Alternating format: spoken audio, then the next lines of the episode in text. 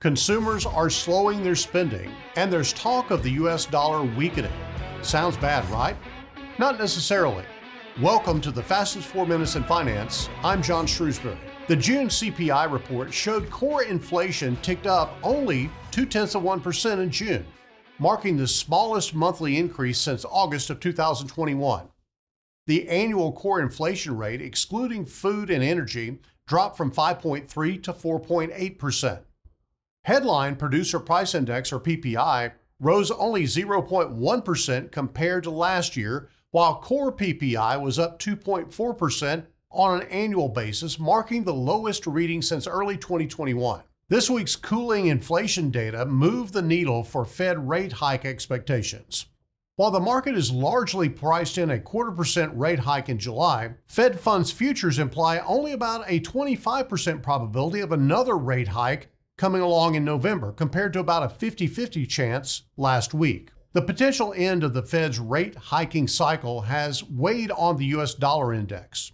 So let's talk about this dollar thing for a second. See, when the dollar takes a dip, it can actually help out our local companies. How is that? Well, their stuff becomes more attractive to buyers overseas because it's cheaper for them in their own currency. But what about the flip side? When we've got a weaker dollar, it could mean some imported goods get a little pricier. So you might notice some things costing a bit more at the store. Historically, a weaker dollar has been good news for both the economy and the markets and commodities. The S&P 500 technology sector could see continued highs from a weaker dollar as 58% of revenue from that sector originates from overseas. Commodities, especially metals, are another beneficiary of a weaker dollar. Gold is the most inversely related commodity to the dollar and is showing renewed signs of technical strength following its recent pullback. For investors, especially those of you nearing retirement, it's crucial to stay in the loop during these dollar roller coasters. Keep an eye on how things might be affecting your investments and consider diversifying to spread the risk. The last thing you want is for your hard earned dollars to dwindle before you've had a chance to use them. Speaking of roller coaster, it appears that the consumers are taking a bit of a breather from their spending spree. Take a look at this chart. Consumer spending has slowed as sales have begun to fall from January's high of 2.8%. This month, overall retail sales increased by 0.2%, which was less than expected. This is the third month in a row that sales have increased, although it has been somewhat of a minuscule uptick.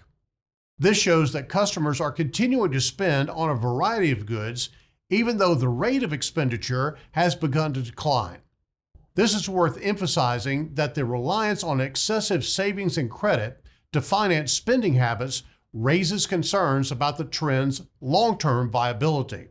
Economies are ever changing, and understanding these shifts can help you make informed decisions for your own financial journey. Remember, true financial independence doesn't require a crystal ball. Just stay informed, invest for the long haul, and make smart choices. And if you aren't sure how to do so, given how much of a roller coaster the economy can be, a written financial plan can be your guide. Just be sure to stay seated, buckle your seatbelt, and keep your hands and feet inside the ride at all times. Thanks for listening.